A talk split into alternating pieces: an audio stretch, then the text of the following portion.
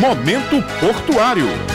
Muito bom dia, ouvintes da Rádio Tabajara. Estamos começando mais um Momento Portuário e hoje nós vamos falar sobre um importante projeto que está em andamento aqui no Brasil chamado BR do Mar. O nosso convidado é Bonfilho Martins, assessor de planejamento do Porto de Cabedelo. Bom dia, Bonfilho, seja bem-vindo mais uma vez ao programa Momento Portuário. Olá, bom dia Ranielson, bom dia ouvintes. É um prazer mais uma vez estar aqui na Rádio Tabajara e ter a oportunidade de poder participar do programa Momento Portuário. E o tema de hoje, BR do Mar, tem tudo a ver com outro assunto chamado cabotagem. Para a gente começar, bom filho, eu queria que você explicasse o que é cabotagem, o que é esse termo, esse sistema de navegação para os nossos ouvintes. Então, Ranielson, a cabotagem ela pode ser definida como a navegação que se faz na costa entre cabos. Seria aquela navegação com a terra à vista, entre portos de um mesmo país ou a pequenas distâncias, dentro das águas costeiras. E a gente também pode fazer uma distinção entre cabotagem internacional e cabotagem doméstica. A cabotagem internacional é aquela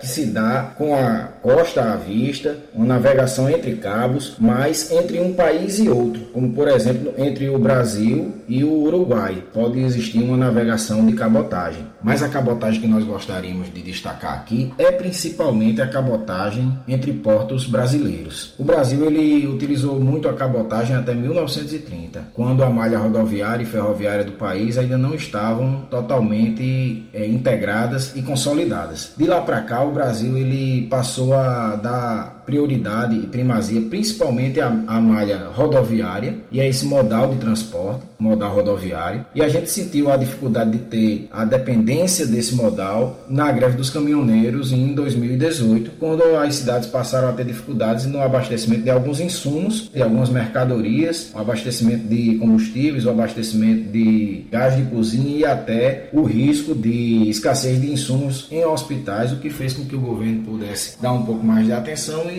ligou um alerta, que é o de que não se pode depender apenas de um modal de transporte. O país precisa ter um escoamento de mercadorias multimodal. Assim a gente pode utilizar o modal rodoviário, mas deve também dar atenção ao modal ferroviário, ao modal aeroviário e ao modal aquaviário. Pois é, bom filho. E quais as vantagens da cabotagem, seja para o porto ou para as empresas que operam a através dos portos. A gente pode citar aqui alguns exemplos, como o menor custo unitário. A cabotagem, ela, por sua característica, por ter a capacidade de, com um único equipamento, que é o navio, transportar um grande volume de cargas e também pelo fato de que esse grande volume de cargas, ele não necessita ser de um único gênero, ele pode ser diversificado através de transporte por meio de contêineres. Então, num só navio, diversas cargas de diversas naturezas, com diversas características, podem ser transportadas,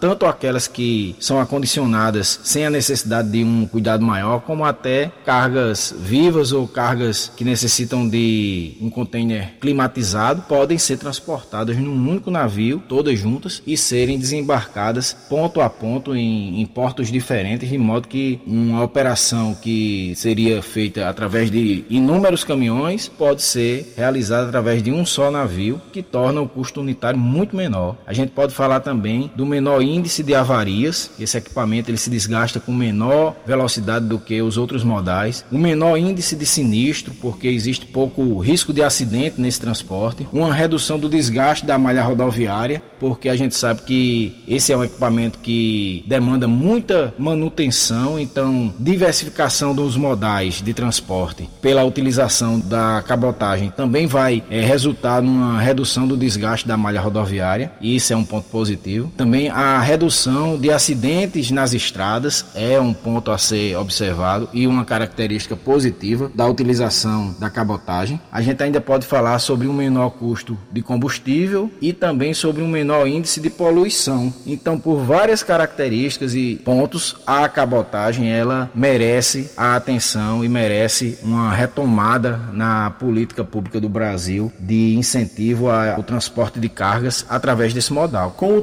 tema cabotagem já esclarecido para os nossos ouvintes, bom filho, eu queria que você explicasse para a gente o que é o projeto BR do Mar e o que é que ele deve mudar dentro da rotina da logística portuária, dentro desse modal aquaviário. Esse projeto de lei, apelidado de BR do Mar, chamado dessa maneira, ele é, na verdade, um programa de estímulo ao transporte por cabotagem. Pretende ampliar a oferta de serviço, aumentar a competitividade, incentivar o desenvolvimento da indústria naval nacional. Esse é o objetivo geral, mais ou menos falando assim de forma resumida, do que está lá no projeto da BR do Mar. Ele tem o objetivo de aumentar essa participação do sistema aquaviário na matriz de transporte do Brasil porque hoje transporte aquaviário ele responde por apenas 11% do total de cargas movimentadas no Brasil. Enquanto isso, o modal rodoviário responde por 65%. Então aí está um panorama, um cenário do desequilíbrio que a gente tem entre uma modalidade de transporte logístico e outra. Por isso, a importância de um programa como esse de estímulo à cabotagem e sendo esse o interesse de estimular o transporte, ele incentiva é que embarcações estrangeiras possam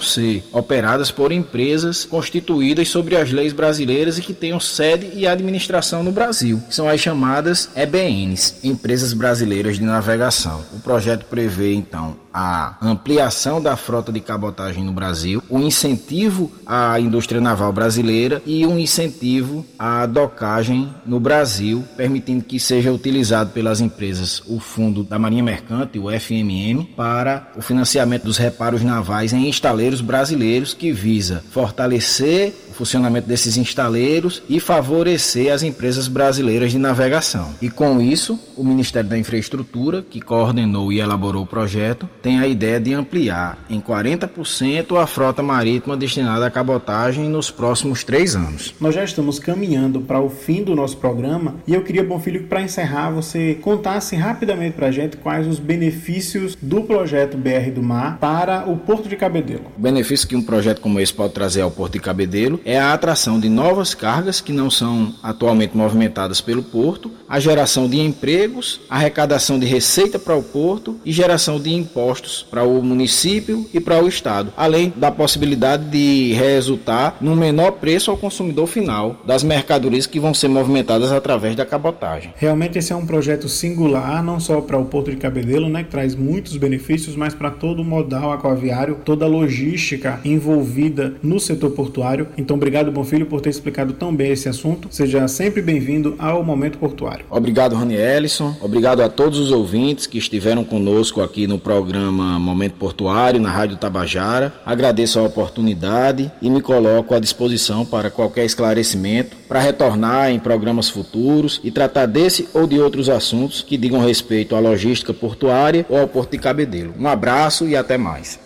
Então, ouvinte, se ficou alguma dúvida, é só nos acionar através das redes sociais, é Porto de Cabedelo em todas as plataformas. E nesses canais você também pode ter as atualizações e o dia a dia do Porto de Cabedelo, como também através do nosso site oficial, que é portodecabedelo.pb.gov.br. Até a próxima semana. Momento Portuário.